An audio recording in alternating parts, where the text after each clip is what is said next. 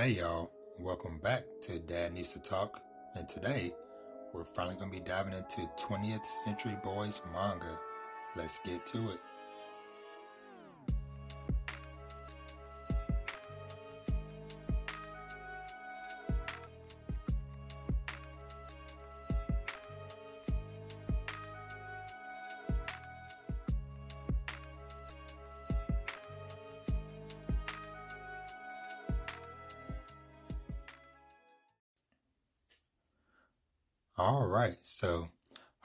Everybody's doing all right today. So, like I mentioned, we're finally going to be diving into the 20th Century Boys manga. Now, this is a this is a series that has been on my read list for many, many, many years. I don't know what it is, but it's like for some reason, you know, I've I've attempted to read the first chapter like a few times here and there over the years. You know, made it a few pages and, and just was never in the right mood to try it. Well, about a month ago, not long around the time when I started doing this podcast, you know, I had also started buying physical manga for the first time. And so, like I've mentioned before, but for those of y'all that might be listening to this for the first time, one of the first things I bought was this first volume of 20th Century Boys because for me, I kind of looked at it as like extra incentive to dive in and push myself to give this an honest try. Because now it wasn't just, oh, I found it online, I'm just reading it you know, on my phone or tablet. It's like, no, I spent money, bought the physical thing, it's here. Let's finally give it a shot. So, yeah.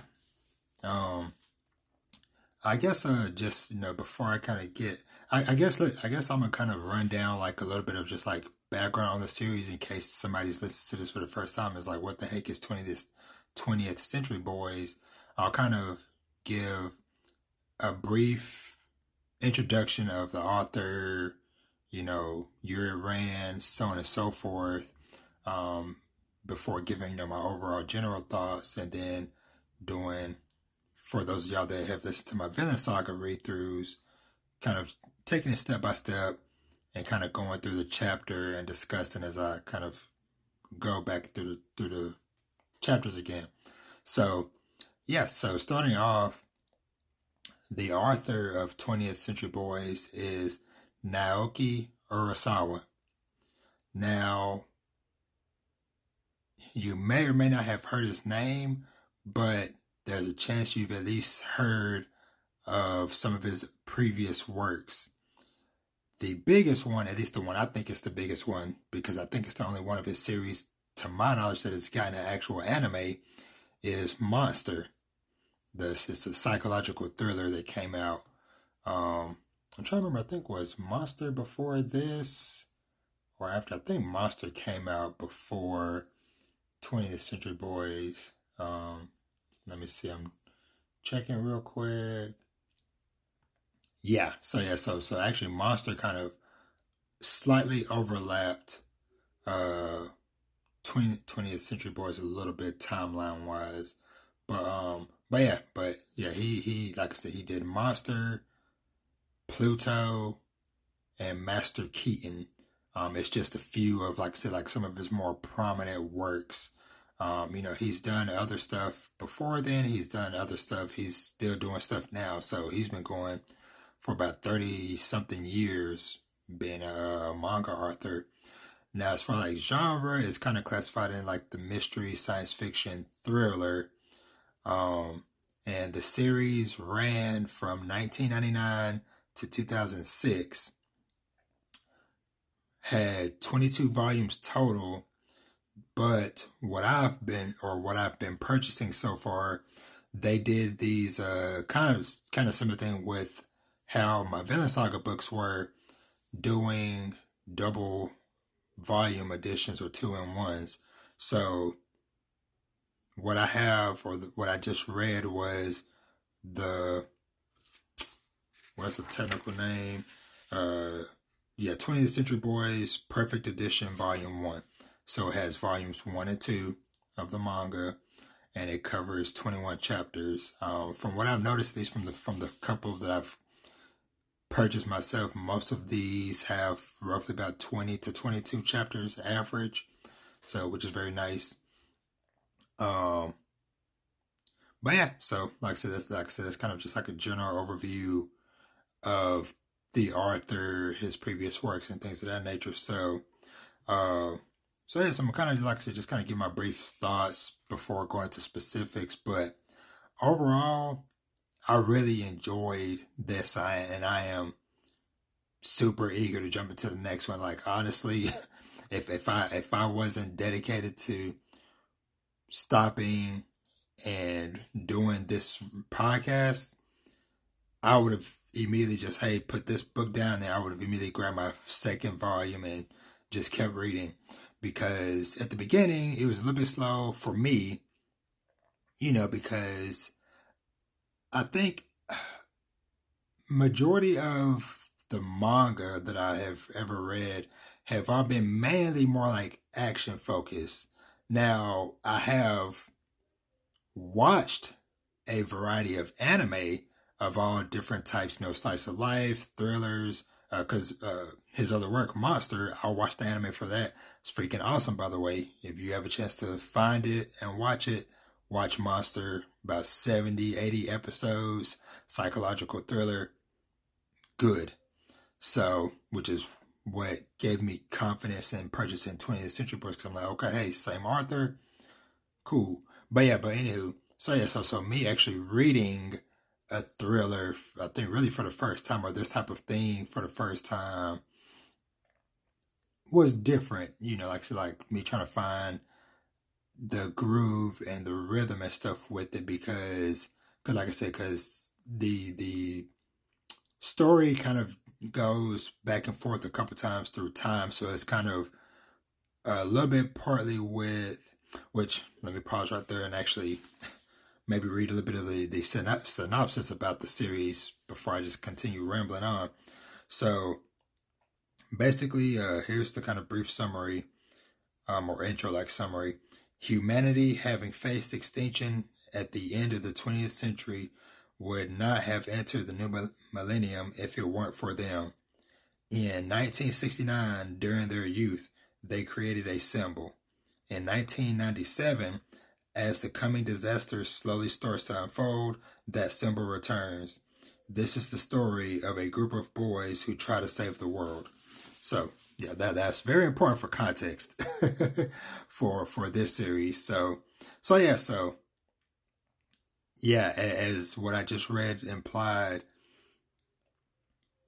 this story jumps back and forth in time a couple times to where you know, it starts off post the uh the the potential disaster and then it kind of goes to the quote unquote modern day timeline of the story which is 1997 with the main character them being adults to 1969 when they were in about middle school um, I think they were like fifth, sixth grade, somewhere in there. So, uh, so yeah, so like I said, kind of jumps back and forth a little bit, which like I said, first took a bit of getting used to, but as the story goes along, that makes sense because it's like, okay, hey, something crazy happened in the present time.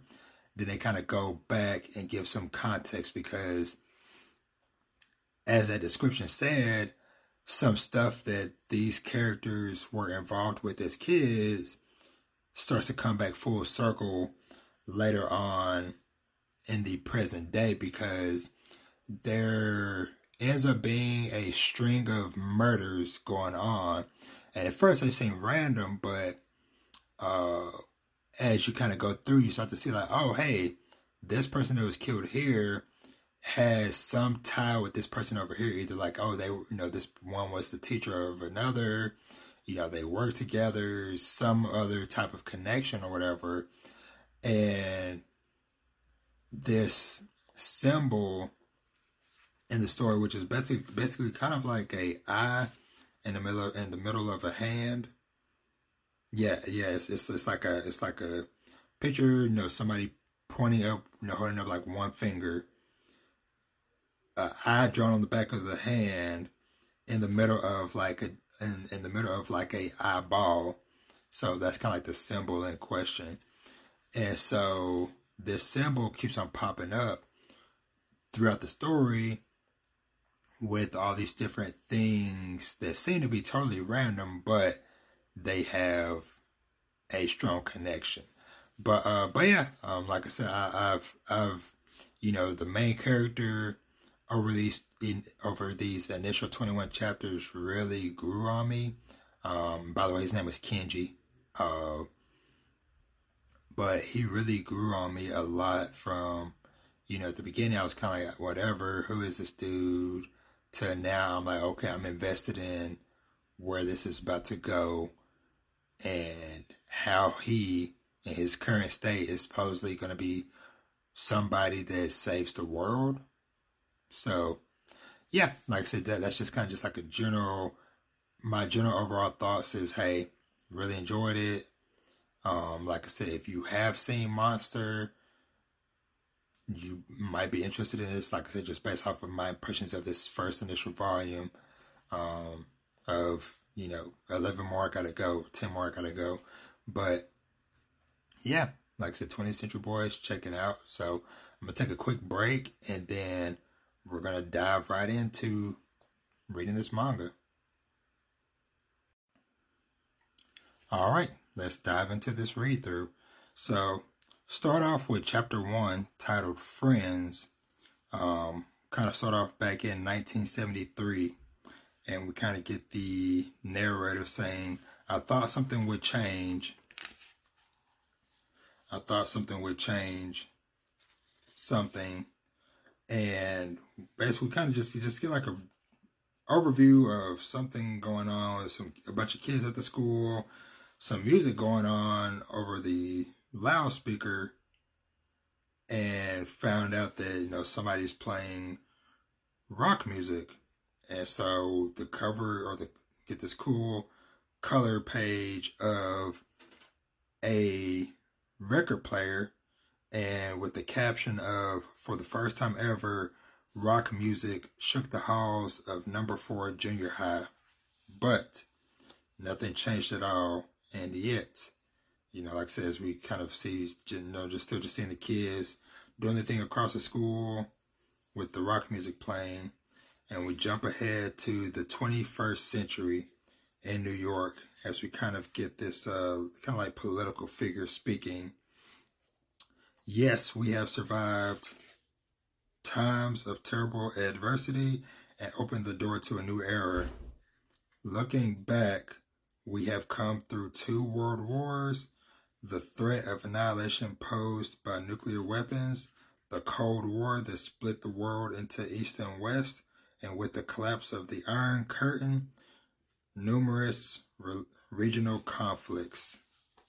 Indeed, humanity was beset by countless crises in the past century, and yet, who would have imagined the calamity that was still to come? That's right. We have conquered an unprecedented crisis, more terrible than anything ever encountered by the human race in its long history, to greet at last the dawn of the 21st century. But we have not forgotten who was it that permitted us to raise the curtain on this new millennium.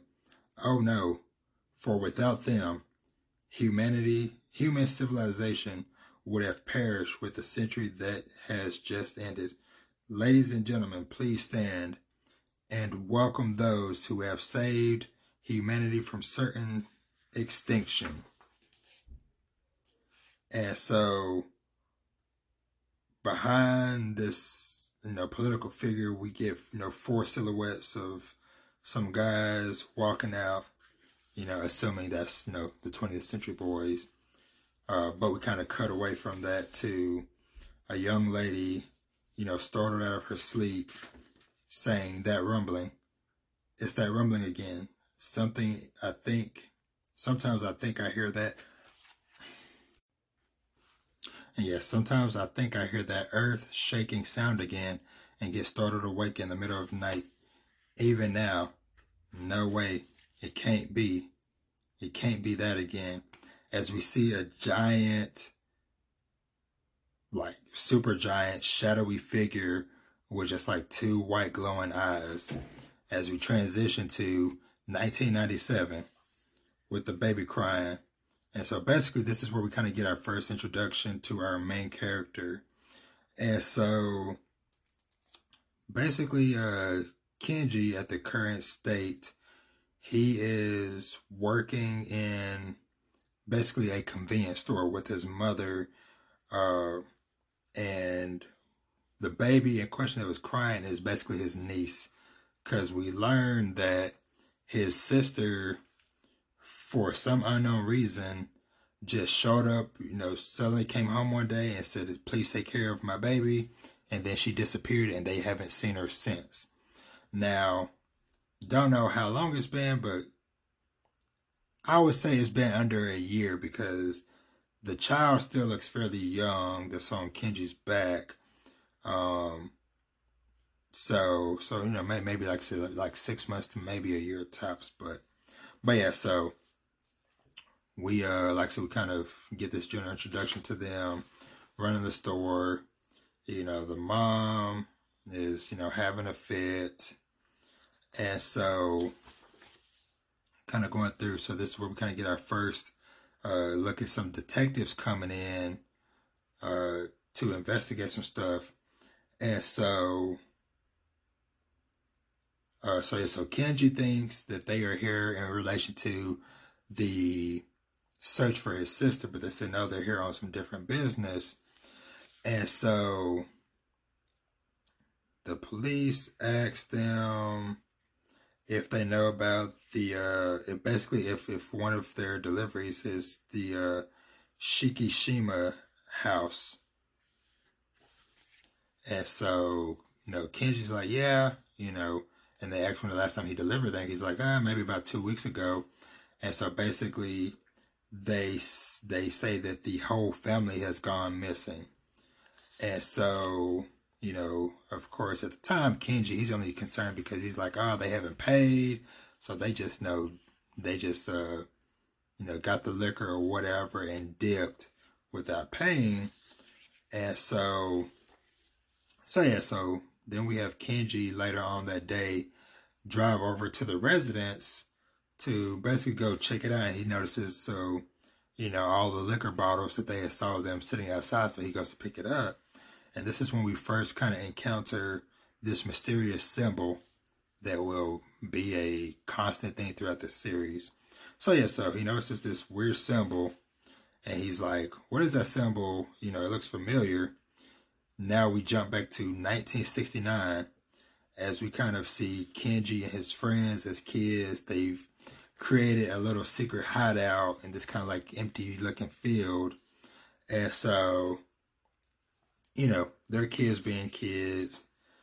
Um, and we also kind of get this introduction to where they're hiding or they, they hear some rustling going on and it's these two really large twin boys that are just like going through whacking through the grass whatever trying to cause trouble and they are introduced as the evilest twins in history Yanbo and Manbo and so yeah they you can just look at them and tell like, okay, yeah, these dudes are majorly annoying. So, but anyway, so yeah, so yeah, Kenji and his friends, like I said, they're, they're doing their things. And for the first time, so one of the friends draws the symbol and he says, This is a symbol of our gang. And this is the first time we hear this line come up, and it's going to be a constant thing again of the kid saying, you know, this is the this is the symbol for our gang or our group.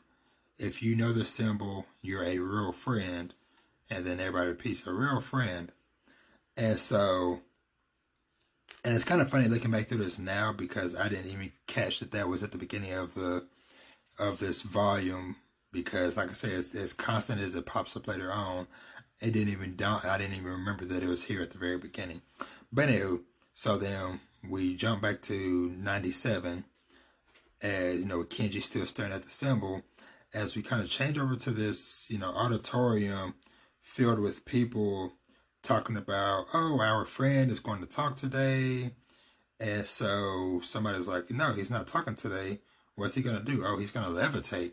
And so we have a gentleman just walk out on the stage and everybody is saying, oh, it's our friend. It's our friend. That's the only thing that, that's the only thing that they uh, reference him as is our friend. And so he comes out and he supposedly just starts floating in the middle of the stage. Very odd, don't know what's going on, but underneath his feet on the stage is that same symbol. And so we transition over to chapter two, titled Karaoke.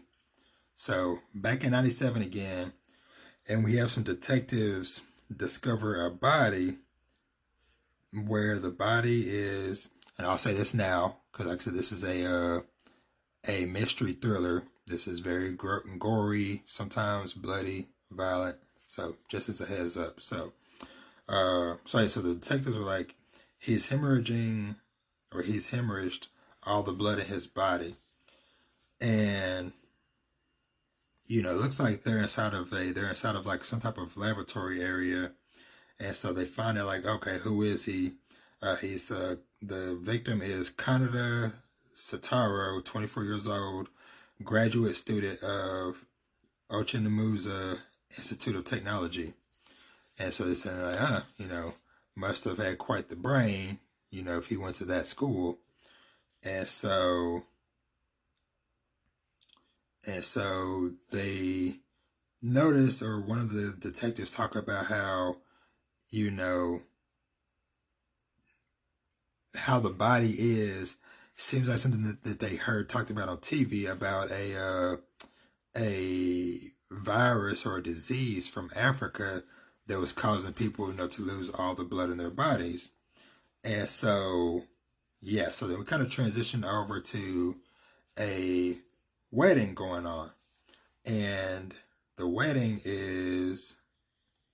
Oh, I feel like I jumped ahead a lot. Okay, okay, so it's uh Kenji and all his friends at a wedding for one of their, you know, uh, classmates from growing up, whatever. And so we get this funny picture of they picture the guy's face looks like a frog. And at first I was like I was like, okay, this is about to be a weird series if there's people with like frog heads, but no, it's just that the guy uh looks like a frog. And so, uh, and so, so yeah, so that, that's why they kind of drew him like that. And so, yeah, so they're all, you know, congratulating him and his wife and stuff like that. And then the Kenji them were kind of making fun of, uh, of basically just, just looking at some, you know, just, uh, childhood memories and stuff and talking about, you know, the, I guess, a, a inside group joke of the evil, the Empire of Evil frog Frogdom, and then we jump back to 1968 uh, with the kids playing with like BB guns or something, and the same guy that's now getting married, seeing him, you know, playing with the kids and stuff, and so let's see. Okay, so yeah, so yeah, so yeah, it's just just a lot of back and forth of them talking about stuff from the wedding or during the wedding from their childhood. And so and so Kenji ends up drawing that symbol that he saw on the wall and ask, asking all his buddies like, hey, you know, this symbol, it looks familiar. You know, have basically, you know, asking if any of them recognize it. Well, they get interrupted by this old lady that basically asks Kenji it's like they call her Grammy Okiku from the mortuary, and then she says she's talking to Kenji. She's like, "Hey, boy, what about her? This one over here." she's got she's a good girl, huge knockers, and showing him this picture of this chick, and he's like, "What?" And then basically she's just trying to get him hooked up with anybody because he is the only person out of his friend group that is not married and stuff like that. And and I think by now, you know, they're all these guys are maybe like in their uh, early 30s, if I remember correctly. Late 20s, early 30s. I think early 30s. Yeah, yeah, yeah. Cause yeah, that was 69. They're 97. Yeah. So yeah, so early mid 30s. But anywho, so yeah, so they're talking about being together and stuff, and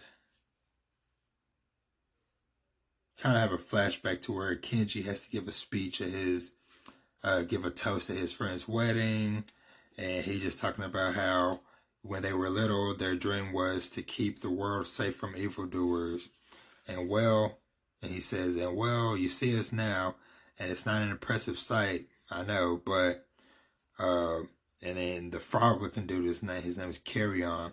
Somebody, as, for Keroyon, anyway, let's at least hope he'll keep his family and the neighborhood safe and sound. As we transition back to the kind of a cult group that I was talking about earlier, where the guy was supposedly levitating, and then he just says, "You are dead," and then basically, let's see, he's talking to people. And apologies for this because like I said, it's a lot of time jumping back and forth around.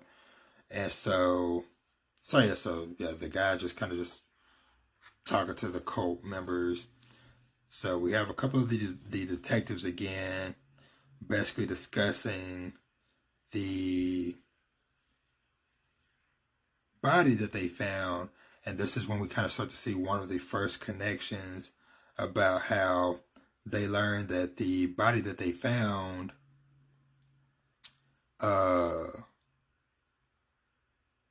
was a student of Shikishima, which is one of the people from that whole family that's gone missing.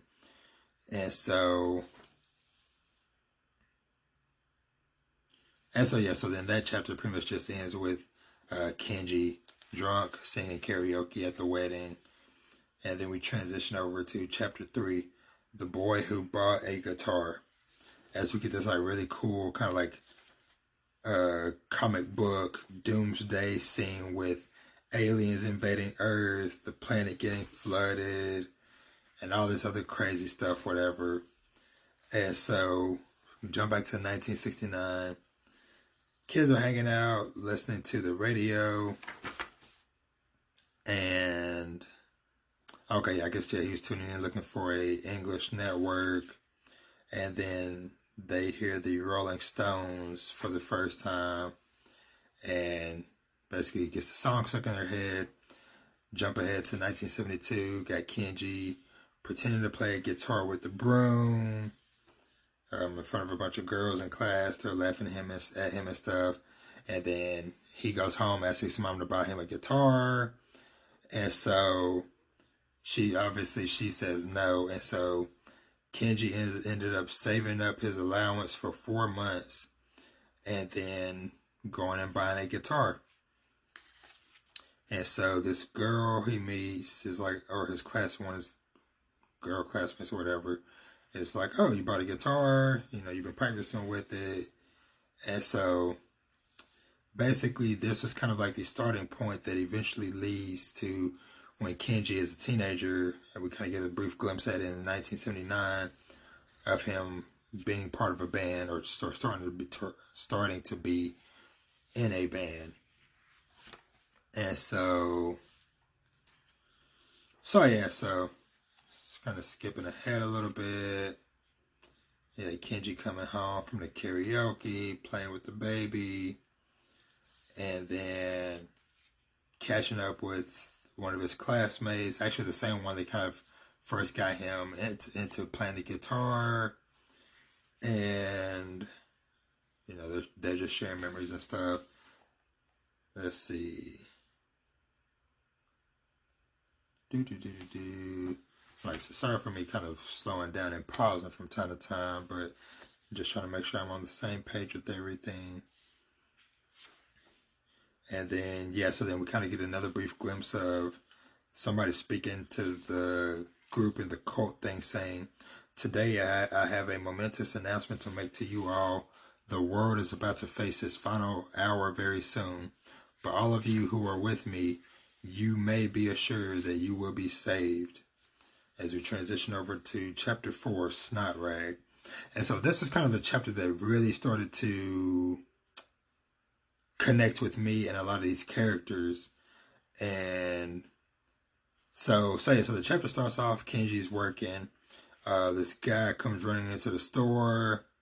Uh, his name is Maro. And he tells Kenji to take the paper. And they noticed that one of their childhood friends, uh, whose nickname they call, whose nickname Donkey, was found dead.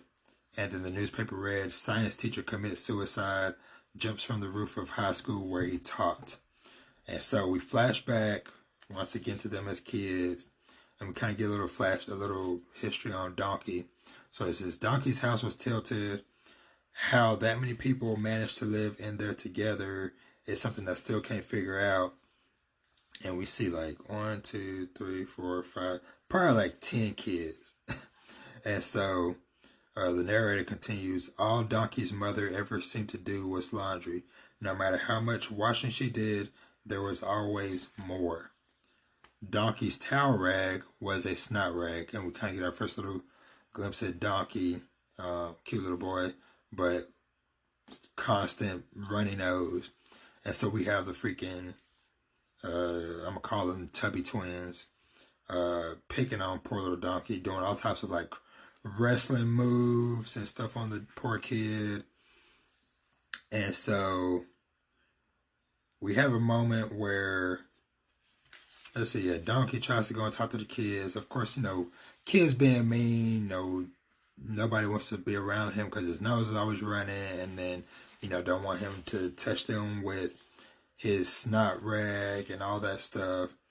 And so, you know, the kids try to take off on their bikes, and so uh, Donkey takes off his shoes and he's like booking it. And so they said when Donkey took off his shoes and ran, he was fast as we see him keeping up with the kids on their bikes. And so we get to the area where they go to that has a sign that says children may not enter, may not go to the gravel pit on their own. The gravel pit was an old quarry where rainwater had pooled and made a lake. It was very, it was a very dangerous place. So yeah, so the kids there hanging out, trying to go fishing, and all of a sudden, you know, Donkey shows up. He's just watching from a hill. You know, kids being mean. They're like, "Oh, we're gonna go somewhere else." Or when they try to get up and go, they Kenji and the other boys started sinking into the freaking lake. So they fucking couldn't catch the bearing. And so they tell their friend, like, hey, there's a little shop across the street um, that we pass by, go and get an adult. The other kid, like, okay, hang on. He tries to jump on his bike, falls over, hurts his leg. And so Donkey runs over to the shop. There was no adults there, but he found some rope, tied the rock to a pole that was nearby. And so he ends up basically saving the kids. And so from that point forward, they said from that day for from that day on, uh, we stopped riding our bikes and ran around with Donkey instead. And so Donkey has sent a final letter to Kenji. And so Kenji gets it and it says, Dear Kenji, been a while, hasn't it? Have you been? I'm fine. Sorry to bother you with this, but do you remember this symbol? it pops up again. So, transition to chapter 5 Night in the Science Lab, as Kenji and all the friends are there at Donkey's funeral. And so, whoops. And so, yeah, so they're all there kind of, you know, hanging out, talking, reminiscing. And then they have a moment where they kind of think back to a moment where one of the people in their group, uh, basically he needed to go back to the school to do, basically he, he was in charge of the class pet, uh, which was some fish, needed to go back in to turn the tank on because he forgot. And so back then, basically, there was like a rumor that, I don't know, what was it? Do do do do do.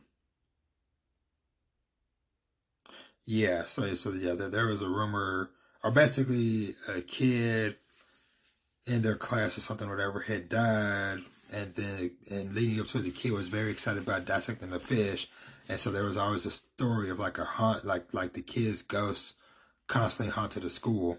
But anyway, so they had to sneak back into the school. You know, all the other kids was freaked out, but Donkey was like, "Hey, I don't believe in ghosts. I'll go do what y'all need me to do." So Donkey sneaks into the school, turns the fish tank thing on, but he has a moment where he saw something, ran and jumped out of the freaking two story window and booked it. And he never told them, at least not at that moment, what he saw. And so, you know, so then, you know, a lot of them are kind of like, okay, hey, maybe he, you know, thought that, you know, hey, he jumped out of a two story window as a kid. Maybe they thought, oh, maybe he was trying to do that again as an adult, thinking, oh, you know, like I said, just trying to, you know, just trying to have some type of positive thoughts. But yeah, so, and then we kind of end the chapter off with what Donkey saw that night would be revealed much later, but by then it was far too late. So, jump over to chapter 6. You kind of see this weird, uh, low cut, shaved dude with glasses and nothing but his tidy whities dancing or something with copies of that symbol all over his room. And he is you know, somebody in there is like shouting at him, trying to get his attention. He's telling telling them to shut up. He just sits down, put on his headphones, and he thinks back to a meeting he had with the cult, to where basically, uh, just kind of skipping ahead a bit. Basically, they end up giving him an assignment, uh, that. Do, do, do, do, do Okay, they didn't get to it yet. But basically, he eventually gets an assignment to basically go kill somebody. But kind of going, jump, skipping ahead a bit. So next we kind of go over to July 20th, 1969. And it's like late at night, Donkey shows up at the house. And so, you know, this, I, and I'm guessing Kenji is the one narrating the story, but he's like, the night of our first day of summer vacation, Donkey came over to our house. Donkey's house apparently didn't have a TV. My sister went to her room soon after, and my dad started to snooze, but we stayed glued to the TV. And basically, they were trying to stay up all night to try to watch the moon landing, the moon landing with uh, the astronauts, Neil Armstrong, Buzz Aldrin, and Michael Collins. Well, move on to the next morning. All the kids, you know, Kenji fell asleep. All the other kids were like, yo, I stayed up to like 3 o'clock, 4 o'clock, 5 o'clock in the morning nothing happened. And then Donkey comes running out saying, like, hey, they did it, they did it. One small step for man, one giant leap for mankind. Let's do it too. Let's put a flag on the moon. And so, kind of get this historical thing of like, yeah, on that day is when, uh, you know, first person got to step on the moon. And so, one of their friends says, I feel sorry for Collins. And so basically talking about how, you know, I feel sorry for Collins because, uh, for the astronaut Collins, because while Neil Armstrong and Buzz Aldrin got to step on the moon, he had to stay in orbit. So skipping back to 97, looks like uh, Kenji went to go visit Donkey's wife and kid. She asked him about the symbol and stuff. And shows her the letter, and basically, you know, he's trying to figure out, like, you know, like what was going on, and the only thing she knows is that, you know, he ever, he hardly ever talked about his job, but he did say a former student was in some kind of trouble, uh, basically that the student had a bad friend or something of that nature. And so, uh, so yeah, so moving on to chapter seven called softball. And so kind of start off, you know, just Donkey running around barefoot as, you know, Kenji still thinking over everything and going to okay he went to the school to try to find some information about the students in question and so so yeah so the guy provides some information saying that you know and basically saying what the detectives have found out that that there is a connection to uh to this uh, Shikishima, the, this whole family that's gone missing. And so we get, you know, he flashes to the symbol again. And so he goes to look for uh, another one of the professors. And so the guy at the desk tells him, like, well, you know, he's out, or basically the help he's looking for, the help he's looking for is going to be out at the softball field. So we see a bunch of people out there playing softball, and the whole team is wearing t-shirts that have that symbol on it. And so Kenji asked them what's going on, and they said that oh they bought them from from uh, somebody named Masao, sold it to them super cheap, and so so yeah so they end up in a situation where they're you know the game is on the baseball game is on the line, the runner sprain his ankle, they try to get Kenji to sub in. Kenji try to do it in the spirit of Donkey. He went barefoot, but nope, he couldn't do it. he ends up getting, uh, you know, uh, tagged out in the game. And so through this, we also like to kind of get flashes back to the cult where somebody presents the leader with a list of names and he points out a couple specific people and say, reject them. And so we start off chapter 8 called Digging a Hole, looking back at the buzz cut guy with all the symbols in his room, packing up a bag, getting ready to go out. And one of the last things he grabs before he goes is a freaking giant knife. So Kenji ends up seeing him as he's coming out the house. And so Kenji tries to confront him and basically asking, you know, what he knows about Donkey. The guy freaks out and says, you know, I want you to open your mind. You you want to know, uh, surrender your spirit. You want to know, take a leap of faith. You want to know, took a bath every day. And he just spouting a bunch of stuff, whatever. And then he just finally says with a crazy look on his face, saying, You want to know, become a friend. And so Kenji shows him the symbol. Is like, hey, do you know the symbol? And the guy's like, if you've already reached that symbol, you're just one step away from true friendship, which is very creepy.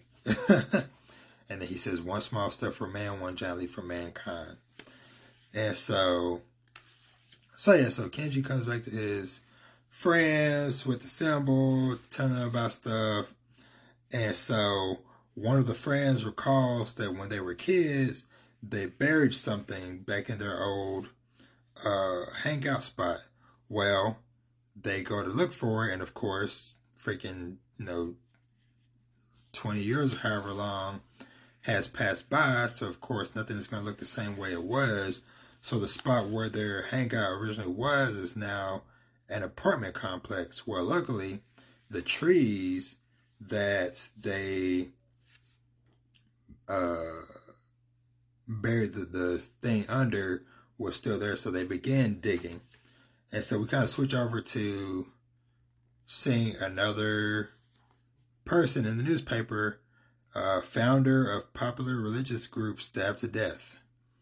And so we kind of see the flash of the buzz cut guy just run up to this guy and stab him and then take off. And then the chapter ends with Kenji and his friends digging up their mysterious box from their childhood. And the first thing they see on the cover of the box is the symbol. So, jumping over or moving on to chapter 9 called Message. And we start off with kind of like a uh, very salacious poster of some uh, semi nudie ladies. and so, so yeah, so the kids are flashing back to, you know, a time when they were kids and they saw the poster and saying that, you know, for some reason the poster was on the wall right next to the kids' hangout at uh, at Gigi Baba's candy store. Uh, so yeah, so the, you know, kids being kids, they end up taking a poster, and so that along with a bunch of other random stuff, they decide to bury it uh, in this box, talking about you know, hey, you know, when uh, we can open this can up as grown ups, and so so yeah, so so yeah, so present day, the guys open up the canister, and what's in it is a rubber frog, rubber snake, the sexy poster, some manga, and some kind of like comic book drawings, and then a giant copy of the symbol. And so, kind of get some flashes to the cult again. Everybody in the crowd saying, you know, calling the, guy our friend. He shows them the newspaper and he says, you know, this is not the end, but the beginning. In days coming, more and more false messiahs shall be rejected. The cosmos has begun choosing who are true friends. A time of destruction and rebirth is upon us now. And so, so yeah, so flashback to the kids burying the box.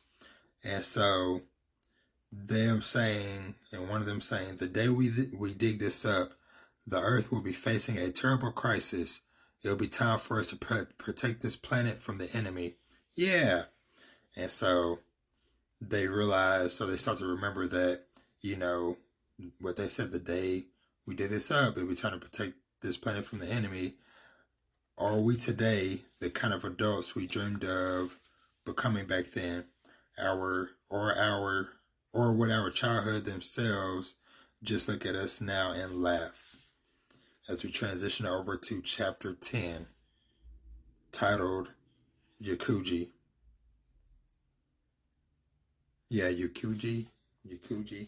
Uh, so yeah, so we see a couple ladies sitting down in, in present day 97 having lunch. One of them has a picture of the symbol on a napkin asking the other lady, like, hey, you know, what's up with this? And basically saying that, you know, they're trying, basically, they're trying to figure out what's going on with this organization.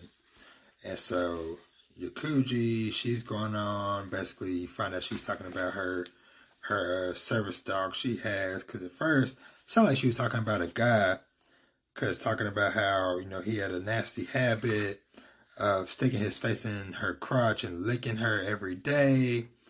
And then saying, if I don't watch it, he goes and pees on me too. And if he gets horny, he starts humping my leg in public. I wish I could dump him, that stupid dog.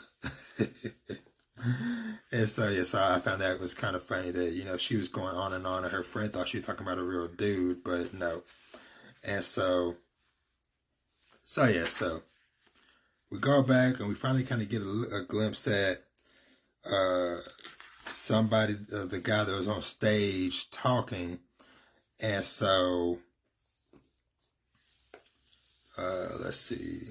And so, yeah, so basically, then somebody's like, you know, they uh, basically went and did what they were requested to do. And so, let's see going back. All right.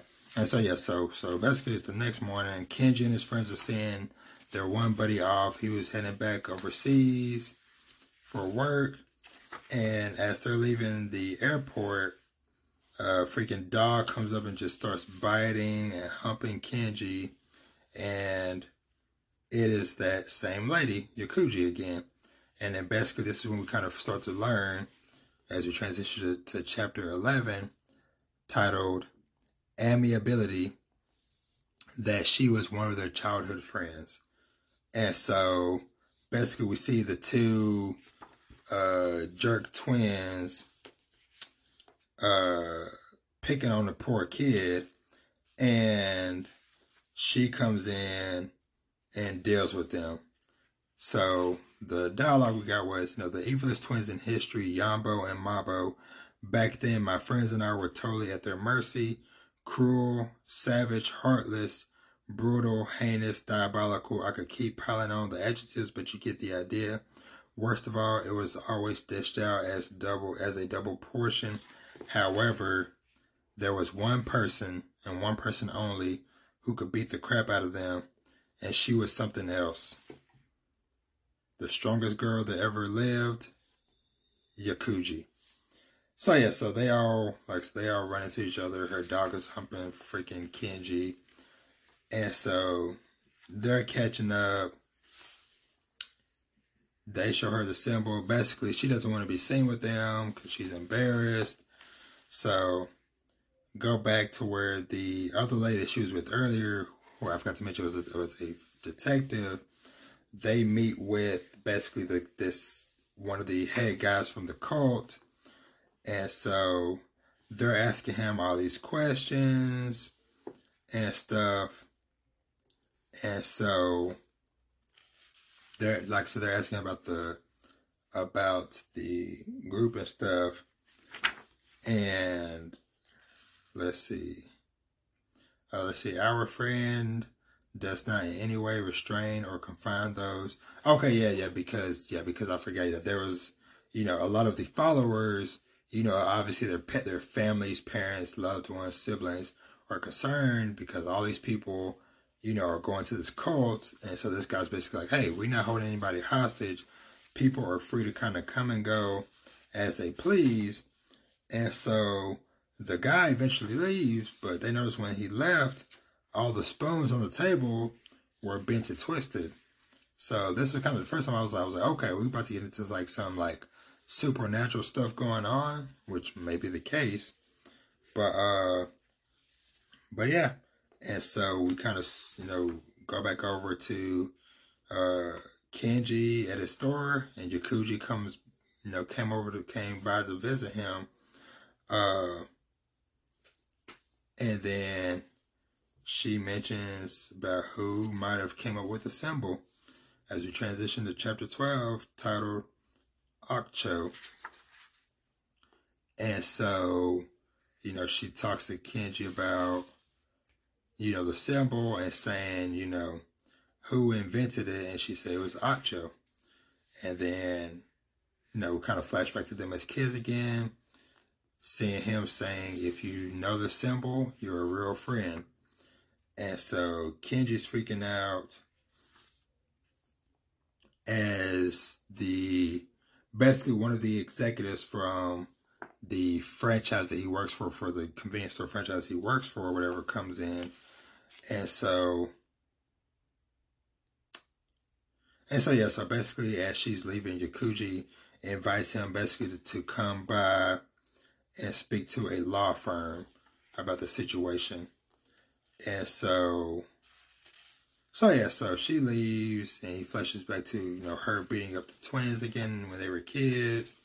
And then there was a moment where, you know, they challenged her, they were picking on her. And so he came to her rescue, um, even though he pretty much got his butt beat. But, um, and so yeah, so we go back to Yakuji talking to the detective lady, asking if you know basically if, if they found anything else about uh hold on do do do do do victims. A lot of people showed up for this victims group of yours, um, and all of them have lost sons or daughters to their weird cult. Did you find it about Akcho? And then she says, well, um, his present whereabouts are, are unknown, but uh, there was a news article from nine years ago about uh, the missing trading company man is your old buddy Akcho. And so it says the yeah, Japanese trading company man goes missing in Thailand. And so it says he's been missing ever since. And then she says, nah, that time they found him a week later, but it was never reported what happened to him during that week. He quit his job right after this, and he had a wife and child here in Japan, but about a month before the incident, they got divorced. And they said, what did he do after he quit? Uh, the truck goes cold after that. And then she's, you know, uh, Jakuji is saying she can't believe it was him. And so, so yeah, so they ended up waiting for Kenji to show up, but he never did. And so, so yeah, so moving on. And then, yeah, so moving on to chapter 13 titled Chosan. And I'm going to take a quick break here before we transition. All right, continuing on with chapter 13 titled Chosan. And man, this, uh, this is where like things like truly, truly like really started clicking on me because uh, I'll get to it. But yeah, what's what's about to happen to Chosan like really, really sad. But uh, but yeah, so Chosan basically we see him speaking on the phone with uh, I'm guessing guessing his son-in-law, and so basically trying to get ideas for his grandson's birthday, and his grandson is wanting a peekaboo, and he's like a peekaboo, what is that? The guy or whoever on the phone is basically like, hey, you know, it's uh, based off of a a popular anime series, you know, the kids are into these days, and so you know, so basically the guy or whoever's on the phone with him is like, hey, Chosan, you know, come live with us. Please meet with Yumiko, his daughter. Um, wants to talk it over. And then, you know, Chosan is like, nah, you know, I'm kind of used to living alone like this. And then, and then it's the grand, he, then the guy says, you know, that his grandson says he wants to live with Grampy. And so he just says, tell Chohei, Chohei-chan, his grandson, to look forward to his present from me, will you? And then we see him, you know, kneel down in front of a picture of what we would later find out was his wife. So yeah, so Chosan is heading out, runs into a colleague. They sit down for some coffee and quick lunch as they begin discussing the case. And so the other detective mentions that Chosan's retirement is coming up, and that basically, you know, he's about to be retired within a week's time. And so Chosan is basically going over the, the details, saying like, hey, you know, there's no way I'm going to, you know, this case isn't going to get wrapped up within the next week. And so the other the other detective tells him like, well, that original body that they found is being studied at a university because it seems like it was more of a you know, uh, disease thing. So it's kind of out of their area of expertise. And so Chosan still has kind of his gut instinct saying, you know, uh, maybe it's, you know, uh, it may not be a criminal case, or maybe it's a case so huge it'll blow us out the water. And he says, crazy times. After all, we could be dealing with biological weapons. And so Chosan shows him a picture of the symbol and all the different places he's seen it from the door of the missing family to these people's shirt at the baseball game, so on and so forth. And so, so yeah, so he tells him that he went to a uh, expert in cults, and so they talk about that. And so, so yeah, so then you know he went to talk to the guy or some people from the uh, other cult of the guy that got stabbed. And so basically he continues to follow this paper trail that eventually eventually leads him to a small warehouse close to the Shuki, uh, Shikishima residence, the family that went missing. He asked somebody, a lady nearby, I was like, oh yeah, did she know what happened or what was up with that place before it turned into a warehouse? She was oh yeah, about 15 years ago, you know, there was a family and they had a son that was old enough to be basically the age of who he's looking for. And so she basically points him in the direction of the elementary school he went to.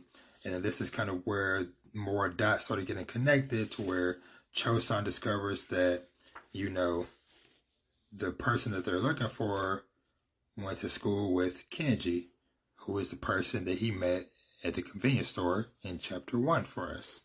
So, so yeah, so Chosan still like talking to the other detective, and then switch over to chapter 14 titled Yama-san.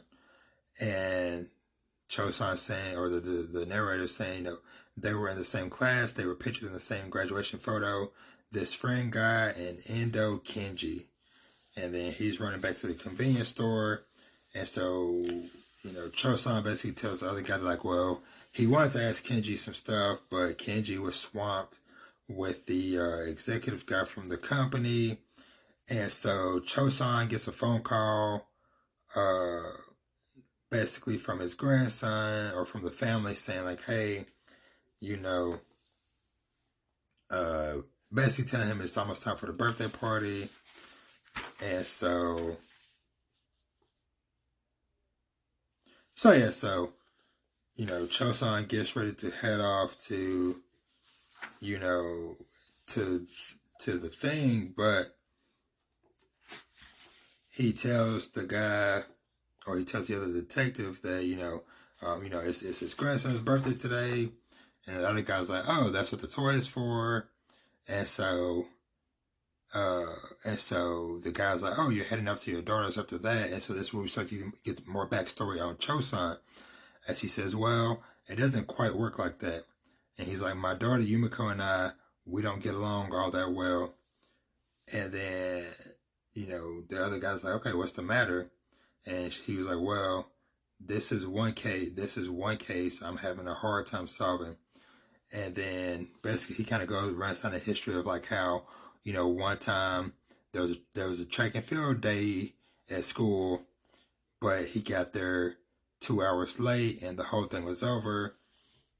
Then his daughter's wedding, he was three hours late by the time he got there, you know, obviously he didn't. Not only did he not get to walk her down the aisle, but he missed the whole reception, and she was already out of changing out of her wedding dress by the time he got there.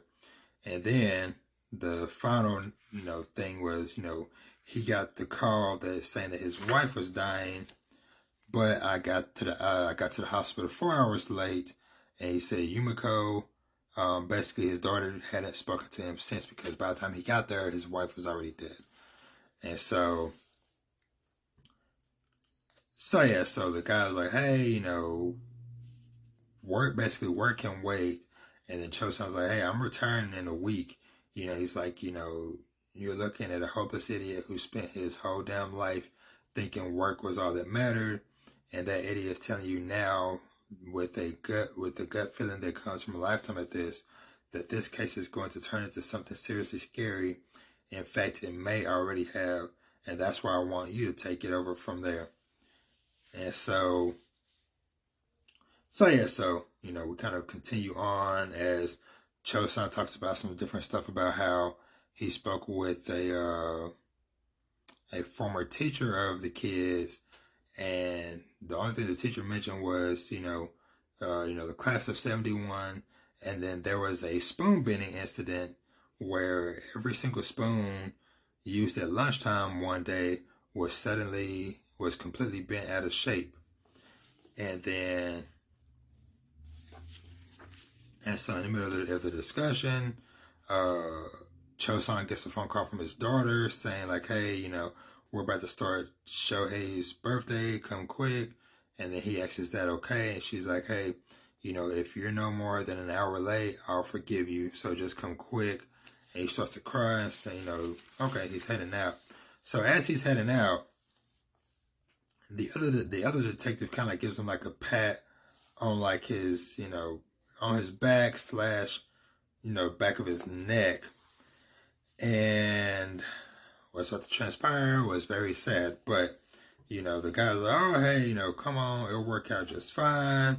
You know, he's like, I'm very sorry. This situation is a result of things I've said and done you know, say yes, Uh, oh, and so this is the, this is the detective talking on the phone as Chosan is walking headed towards his grandson's birthday party, and the guy's like, "Yes, he found out too much information.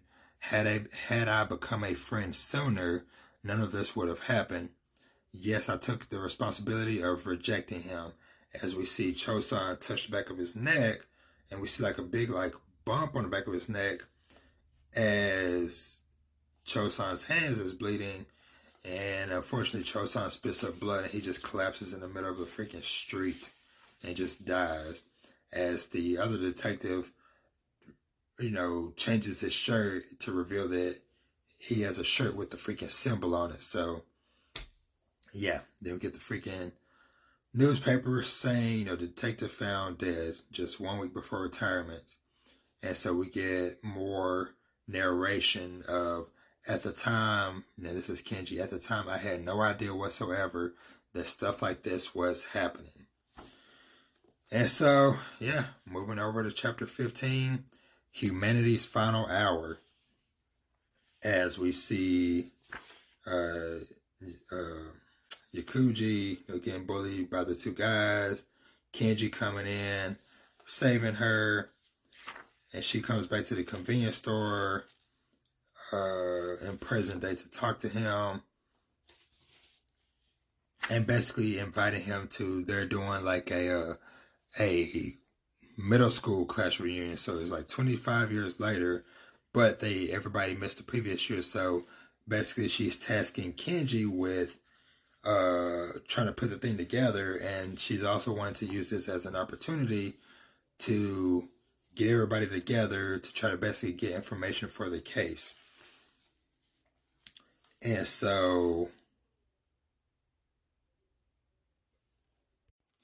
okay, so so so she basically gives him the rundown of you know the person that they're trying to find, their old their old uh, friend Acho, about how you know she says you know he quit the company. Um, let's see, uh, he was working for a trading corporation, had an accident in Thailand, and went missing for a week he quit the company right after that. Well, I wanted to know where he went, so I asked around. A guy at a rival trading company who was in Thailand at the time said said that uh about eight years ago he ran into the guy in India and he said that, you know, when he first saw him he doubted his own eyes that it could be him because he looked totally different. And so we get a shot of the guy saying, uh, saying, I'm going to Tibet. And so, so yeah, so they're finishing planning up their reunion thing. And so basically Yukiji is telling him like, hey, you know, basically don't make excuses or uh, making excuses is something a shining knight in armor never does as she keeps thinking back to that time where he saved her. And so and so yeah, so then you know she's also asking like why he quit playing the guitar. He's trying to figure out why. And so we basically kind of get a real villain moment where the cult leader, you know, everybody's asking, you know, uh, you know, like what is the aim of the group or whatever, and the dude simply says, "World domination, my friends." And then we end with the text in December 2000 humanity will meet its final hour. So, chapter 16 Kami-sama. As we basically see a group of kind of like homeless guys, one of them wakes up screaming. And so, I, I freaking like by the time I finish this chapter, I freaking loved this dude already. But basically, uh, I'm kind of fast forward a little bit through some of the stuff. I know I'm going a bit long, but basically this Kami-sama guy, uh, apparently he has dreams of stuff that's to come. And so, and so, uh, so yeah, so he ends up going into, uh, Kenji's store. And actually, before he does that, he tells some of the other homeless people, like, hey, watch out for kids today. And they're like, what do you mean? So he runs into Kenji and he says, oh, let me see, what did he say? Uh, okay, yeah, okay, yeah. He saw some food, said his past, he tried to his past his sell date, and he ends up basically just walking out and taking it. but, you know, him and the little baby has a little, have a little special bond together. And so, and so the guys are asking him, like, what did he ever dream about?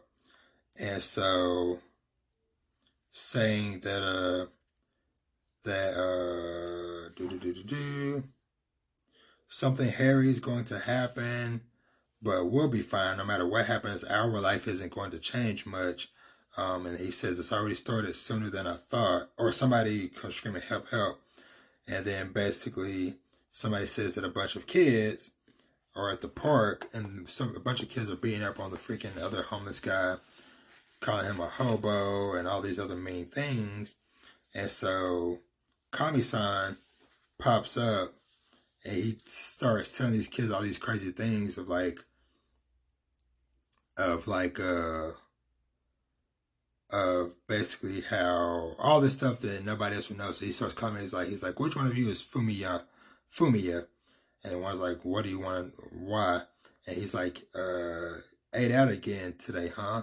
Burgers. That's all you've ever eaten for dinner since grade school. Your mama's waiting for you with a warm cooked meal. And he's like, which one's Koichi? And he's like, stealing money from your folks and spending it all in game centers you know what they're working, you know what they're working so hard to save that money for your education. And so yeah, so they basically, you know, he keeps going or whatever, ends up spooking the kids, they leave. And so, you know, the guy that got beat up was like, You were right again, you told me to watch out for kids. So yeah, so they end up going home. Next morning he has another crazy dream and he's like, Okay, same dream. I can't tell the others about this. It's too terrifying. Better they don't know that that a huge monster is going to appear. As we once again get December 2000, humanity will meet its final hour. The giant shadowy figure with the two glowing eyes. And so we get to chapter 17, which is probably one of my favorite ones because we start to get into uh, Kenji's daughter. And chapter 17 is called uh, Kiriko's desk drawer, which that's his sister. And so he basically has a flashback to a time where he felt like he was about to drown, and his sister is toting him on her back, piggyback style. And so, real quick, I just want to say right here so, this image of Kenji and his sister honestly really hit me hard and did this whole bit with his sister in general because it truly brought me back memories of my sister. Um, and real quick, for those who don't know, my older sister unfortunately passed away this October 2020. So, you know, stuff like this, obviously, you know, his, you know, very special place in my heart. Just seeing uh, between this and the next couple of chapters, like seeing their bond and their relationship about how basically she you know, was always there for him and always cared for him. And so, uh, so yeah, so love that. So we skip, you know, back to present day. The executive dude is in the shop again. And he says, I figured out why your sales won't go up. And then he's blaming it on the baby. Basically, he's not even calling him a baby. He's just saying that thing, that thing on your back is scaring off customers. And basically gives him the ultimatum of like, hey, either you put that child in daycare or something, or we will cancel your contract with the company. So of course, you know, Kenji and his mom have a talk later that night about like what we're gonna do. We can't really, we barely able to stay afloat now, let alone can't afford a freaking babysitter. And so, and so Kenji walks into his sister, ends up walking into his sister room with with the baby, and so has a flashback to his sister again about her helping him getting out the water. And then again to another time where she helped him after he had a bad motorcycle accident. And so, and so, yeah, so she's there caring for him, at, for him at the hospital. Now we get a little narration where he says, you know, on that same day, the university my sister wanted to get into was holding its entrance exams, but I didn't know that until way later. And so, you know, so probably you know, a little bit of per, uh, guilt there of, you know, potentially maybe being a cause for his sister not being able to get into school. And so he's talking, he's talking to the baby about, you know, maybe what your mama really wanted was to go to school to study mosquitoes or something. And so he's looking at letters in her desk drawer and then, you know, looking at one where, you know, uh, this guy had asked, you know, his sister to marry her, him. And the letter was like, you know, Dear Kiriko, it was a great shock to me to have you turn down my proposal of marriage, but I understand your your reason very well. I can understand that with your father gone, you feel your mother needs you there to help run your family business. So please accept this last these last words from me before I vanish from your life. I wish you every happiness. And so Kenji's, you know, thinking back to, you know, flashes of him in the band playing the guitar. And so thinking back how to how the only time, you know, his sister has ever asked for something was when she asked for them to take care of the baby. And so so yeah, so uh, Kenji's about to close up the drawer. He notices a letter stuck to the stuck in the top of the drawer, and opens it up. And unlike the rest of the letters that are handwritten, this one is typed out from a computer, and it says, "So your plan and my plan turned out to be the same plan, to be the same. How marvelous that I was able to meet someone with the same plan as mine." And then falling out of the envelope was a copy of the symbol. So Moving on to chapter 18, titled Kiriko's Boyfriend.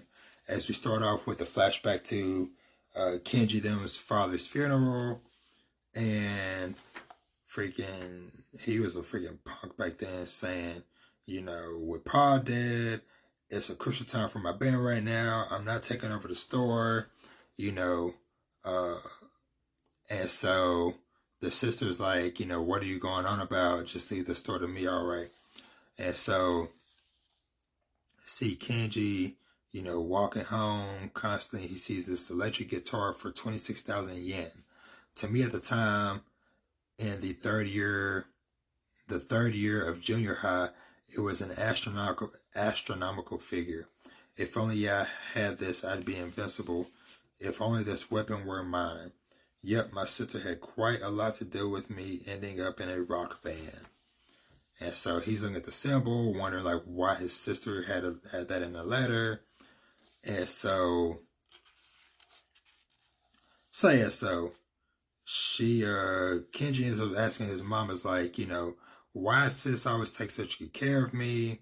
And then the mom was like, well, that's because uh, before you were born, and they have a flashback to 1959, so 10 years before uh, Kenji was born. So, uh, so yeah, so basically come to find out basically the dad, I guess, gambled or something, but lost all of their money. And so that was right around the time where the mom had just found out that she was pregnant with the baby. And then they're like, well, she was like, how am I supposed to raise two children if we're penniless? And then he's like, well, I guess we have no choice. You know, we'll be working long, long, hard hours again. And then that's when uh, Kiriko speaks up and is like, I'll be the baby's mommy. I'll be the baby's mommy. And yeah, that's where it led to that bond. And that that's honestly speaking again, uh, not not the same situation, but because of the age gap between me and my sister, she was also kind of like another like motherly figure for me because it's it was it's 13 years between me and my sister. So yeah. So lots of good memories there. But uh but yeah, so Kenji's thinking on. And so he thinks back to when basically his sister is the one that bought him the guitar. And so she basically is like is like, you know, there was a guy from school that's really rich and she uh she he took her out on a date, I guess, and then she got him to get him to get that guitar, and so she gave that to Kenji for his gift, and so Kenji rushes with holding the guitar like in the mirror saying, There I was reflected in the glass.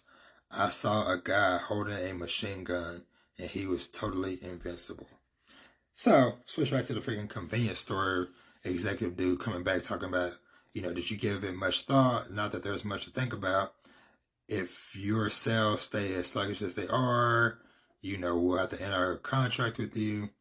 And so saying, however, uh, you tackle the source of the problem and get rid of that load on your back.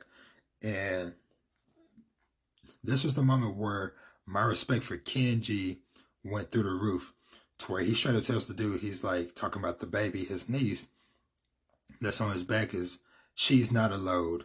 She's not an object. And then the guy's like, what are you trying to say, Mr. Endo? And he says, her name is Kana. She's not a thing. I'll increase our sales. I'll work myself to the bone. Then if you still want to cancel our contract, go ahead.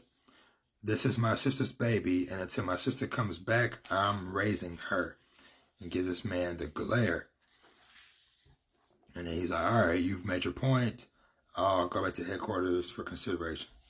And so, so yeah, so uh, then the mom, uh, Kenji is asking the mom about that letter he found that's typed up saying any idea who sent it. And then she says, well, I know, I don't know. Um, and she talks about one guy named uh, Morohoshi that he always wrote his letters like a real gentleman. And then, he, and then she said, You probably didn't know this, but Kiriko and him were pretty close to getting married. Such a good match, too. Instead of which, uh, what does she do? Get knocked up by some guy we don't, we know nothing about. It's a real pity he died. Such a good man. He's like, he died. And she's like, yeah, he jumped in front of a train. Though he really wasn't the type to do something like that. He said nobody could believe it when it happened. In fact, some people uh, were saying he must have been pushed from behind. As we get chapter 19, the man behind, as we see uh, the Morohoshi san guy coming to talk to uh, Kiriko and basically just telling her that, you know, he's been transferred uh, for work wise and he's leaving the day after tomorrow. And the place he's going to is very far and so he tells her that he has, you know, reserved a seat for her and that he'll be waiting if she wants to come. And he says, I'll always be waiting for you as he heads off. So this is where we see him at the train station. And we learned that, yes, he indeed did get pushed from behind. And basically, it looks like this is a younger version of the guy that appears to be bending spoons and stuff, I think. And so so yeah, so he does that, and he does this during freaking rush hour too. And so of course, people being freaking biggest assholes in the world, all talking about like, uh, I got an important meeting I gotta be to, I gotta, I got a test I gotta take for my exam. This sucks, yada yada yada. And so the guy that uh pushed the dude in front of the train speaks to this young lady that happens to be there, and you know, tries to hit it off with her. He keeps on popping up behind her in different places, and they run into each other again. And then he basically ends up smooth talking her, takes her on a little on a little lunch date, and so then we see him talking with. Okay, okay, okay. Actually, this isn't the spoon guy, but basically, so uh, talking with the spoon cult leader dude or whatever, one of the cult executives. Uh, talking about how you know becoming a true friend is thousand, thousand, a thousand times harder, uh, and talking about how the lady, the young lady, will be uh, vulnerable right now. She, she lost a man she just loved. Oh, talking about freaking Kenji's sister, and so women like that are the easiest. Trust me. Um, and so, do do do do do. And so yeah, so basically the poor dude was talking about how, you know, uh, the uh, the executive dude is like, like, hey, that took a lot of courage to do. And the guy's like, no, it didn't. And the guy's like, a train station at rush hour. And the guy's like, I just gave him a little shove. And he said, not many people could have done that, um, not even for their friend. And the guy was like, well, I've always wanted to be a killer. And he said the good guys are always so square, you know, all those gung ho TV and manga heroes. The bad guys are the cool ones. And so the guy's like, hey, you know, the bad guys usually get killed in the end. The guy, and then this other dude is like, well, uh, this isn't TV, this is reality. As you know, like I said, he's starting to kind of uh, kiss up to this girl. And basically, this is where we start to see, like I said, more threads connecting. Apparently, she is one. She is the daughter of Shikishima, Professor Shikishima, which is one of the people or this whole family that's gone missing from the beginning of the volume. And so, so yeah, so once again, we get the giant shadowy figure thing looming as we end the chapter off with uh, the uh, unidentified object is now heading towards Shinjuku. Close off Koshu Highway and Meiji Avenue. We're on maximum security alert. We need more people. Send reinforcements ASAP. December 2000. So jump back to 1967. Uh, Kenji and his sister are kind of having a, uh, chapter 20 called The Prophet. Having a little, uh, little snack, a little coffee shops uh, titled uh, San Francisco or Coffee Shop San Francisco. And so they had just went to go see a Godzilla movie. They're talking about that. And so do do do do do. And so uh so yeah, so then we get another newspaper clipping talking about how, you know, US gripped with fear, over 50 dead with dead with the death toll rising. Uh, mystery microbe hit San Francisco. And so uh, so yeah, so Kenji's working his butt off. We switch over back to the uh, to the homeless guys as we see them checking out that there is somebody bleeding, hiding out in one of their tents, and then basically they're they're, they're like, hey, you know, let's call for help for an ambulance, and the guy's like, no, you know, don't. Um, he said, I'm looking for Kenji, the great Kenji, and so uh, Kami-san shows up and he's like, "Oh, the fellow from the King Mart," and he says, "So he's being summoned to action after all." And then the other guys are like, "Wait, you dreamed this would happen?" He's like, "Sort of." I don't think that guy's up to the test though. Talking about Kenji. So yeah, so basically they end up going to the convenience store and uh, Kami-san and another dude scheme and you know steal something, get Kenji to chase them all the way from the store down to the little sleeping area and then show them show and they show him the guy that's hurt and then the dude is like was like you this dopey looking clown is basically supposed to be Kenji and he's like uh you know could a guy like you really be the great prophet I risked my life to escape from there to let you know talking about from to escaping the cult and he's like, what, what's he going to do next?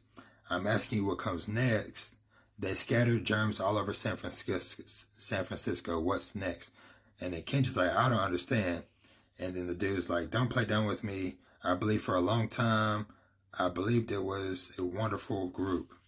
But I started to see just how out of control, you know, he's he's out of control. You have to stop him before it's too late. Friend is serious. He's trying to destroy the world.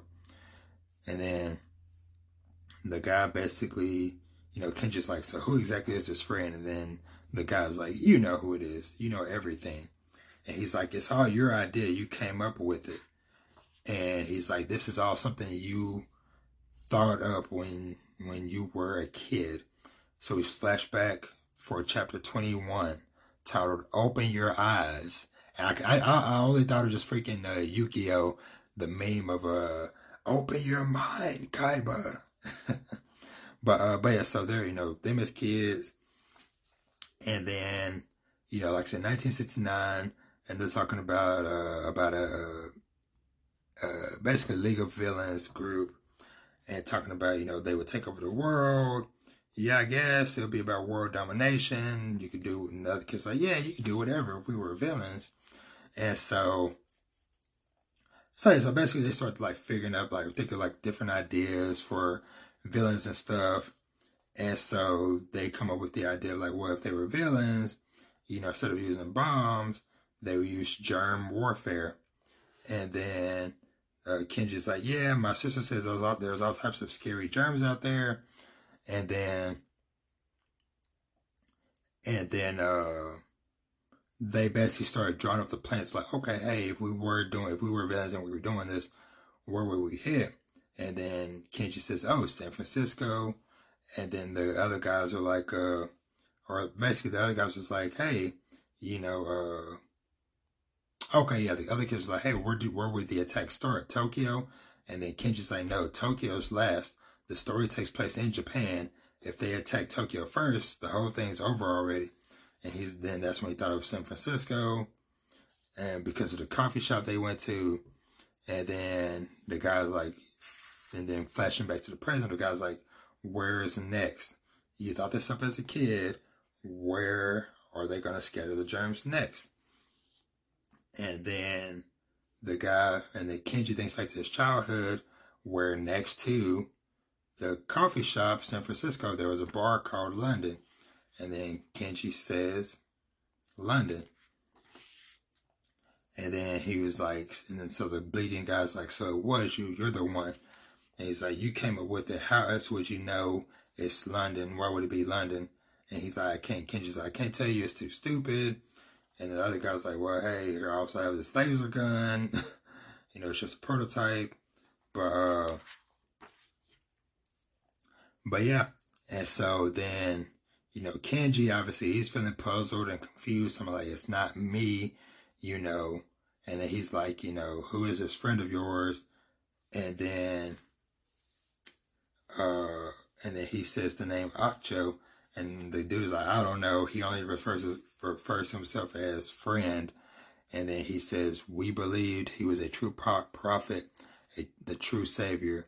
But ever since that night, my doubt started spreading like a stain. And then Kenji's like that night, and he's like, you know, the stain kept growing bigger and bigger. Would a person who's about to die tell a lie?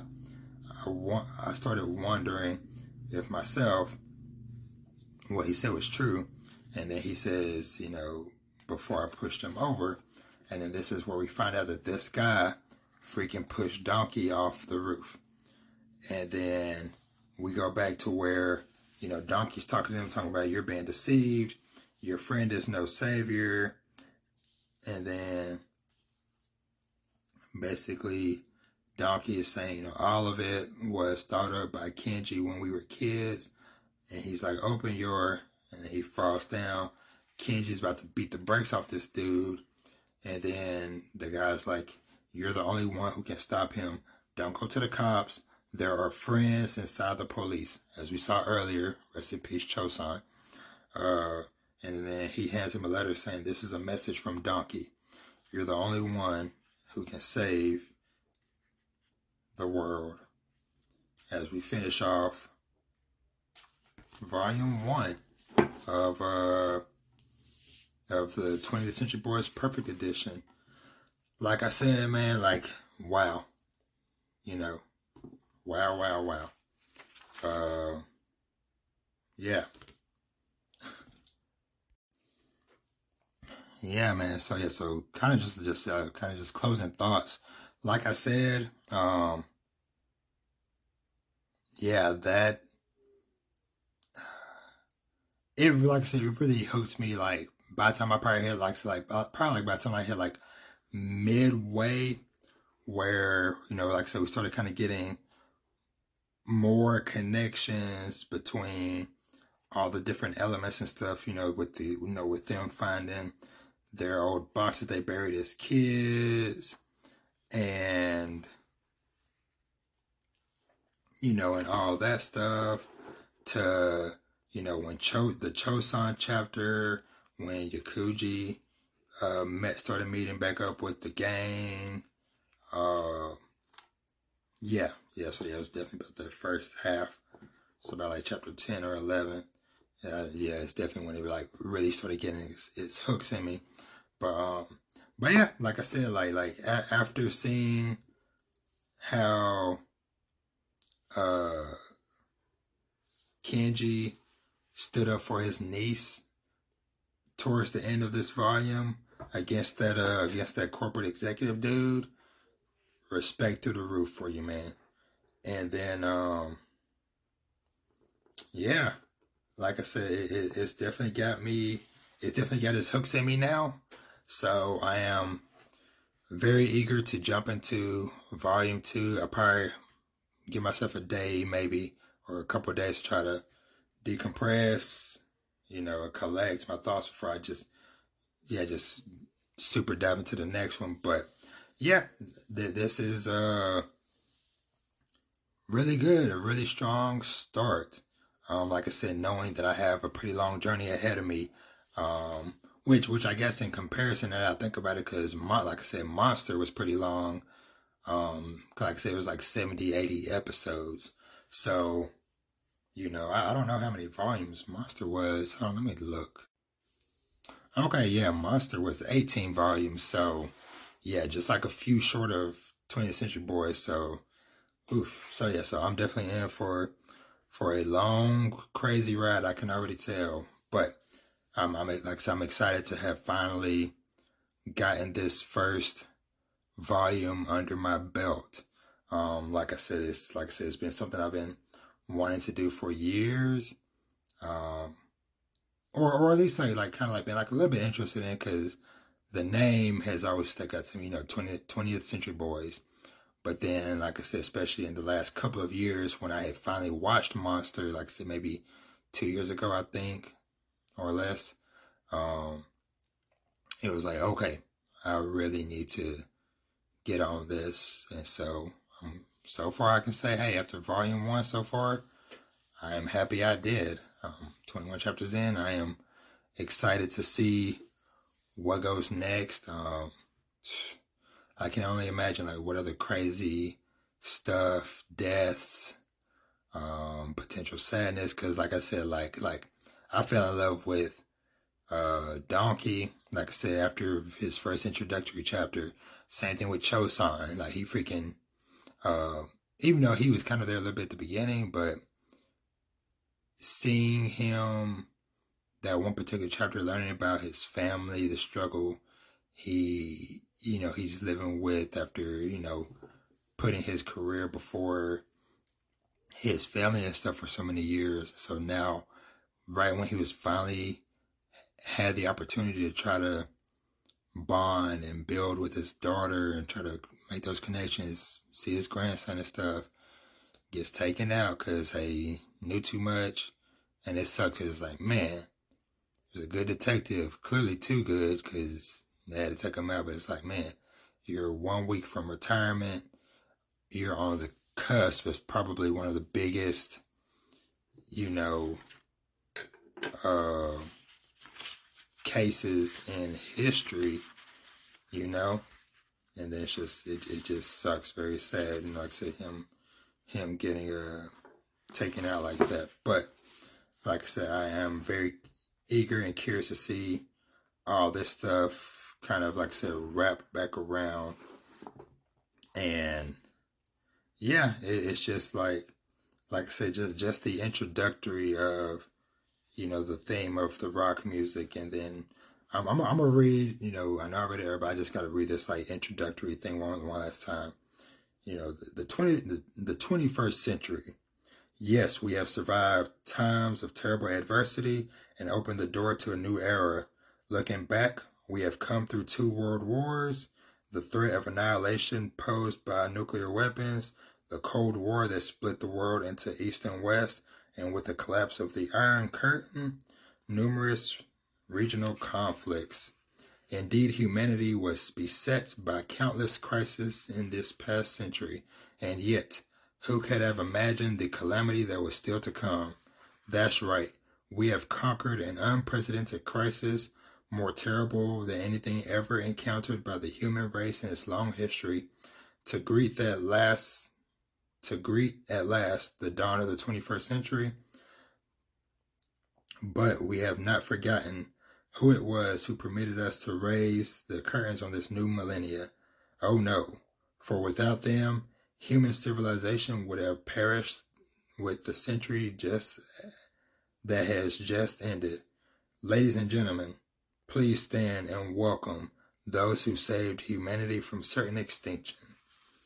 As we have the boys coming out. So, so yeah. So, like I said, sorry, I, I, just, I just had to get that in one last time. But, uh, but yeah, like I said, rest in peace, Chosan. Rest in peace, Donkey. Ain't no telling who else they're gonna introduce, make me fall in love with in a chapter, and then kind of find out, oh, well, he's dead too, or she's dead too. Um, I, I I look forward to hopefully finding out, you know, more about his sister. Is his sister part of the cult? Hopefully she's she's still alive, so they so she can eventually maybe reunite with the baby. Hope nothing happens to his to the baby, nothing happens to his mother. Ugh.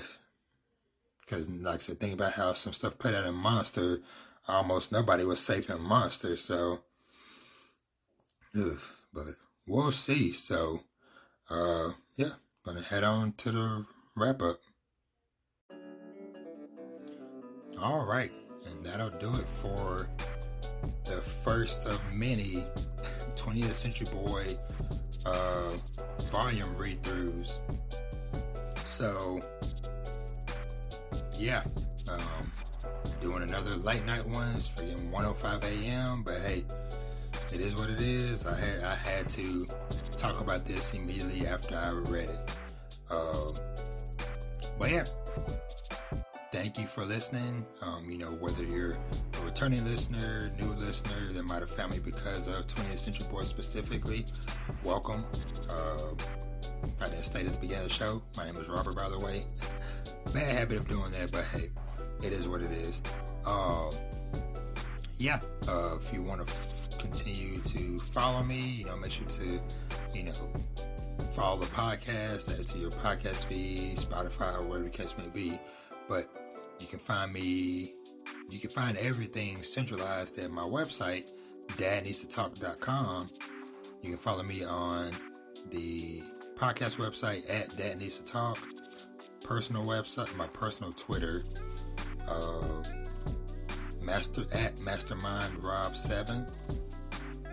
Uh, thanks as always to Rifty Beats for the music, and yeah, like I said, just you know, brief. Like I said, in case somebody's listening to this for the first time, um, I cover manga, anime, general TV series, um, video games, and some uh, life lessons, life discussions. So yeah, if any of that sounds good and you're new, stay tuned. You know, we're just kind of getting started on this on this adventure, but I feel we have a uh, a solid foundation laid and lots of cool stuff to look forward to. You know, like I said, I'm doing this. Uh, I've also been doing a Vinland Saga read through, and I've got lots of other comic books and manga and stuff lined up as well. Anime I'm behind on, so yeah, lots of fun stuff to look forward to. So yeah, just just stay tuned to Dad Needs to Talk, and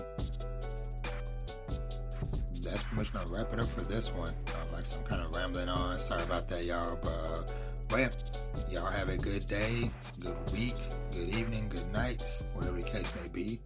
Um, always remember, you know, be kind to others, do good, be good, do better. Um, take care of yourselves mentally, physically, everything across the board. And yeah, make sure to take some time for yourself. Read some manga, watch some anime. And until next time, I'll catch you on the next one. Bye. Peace.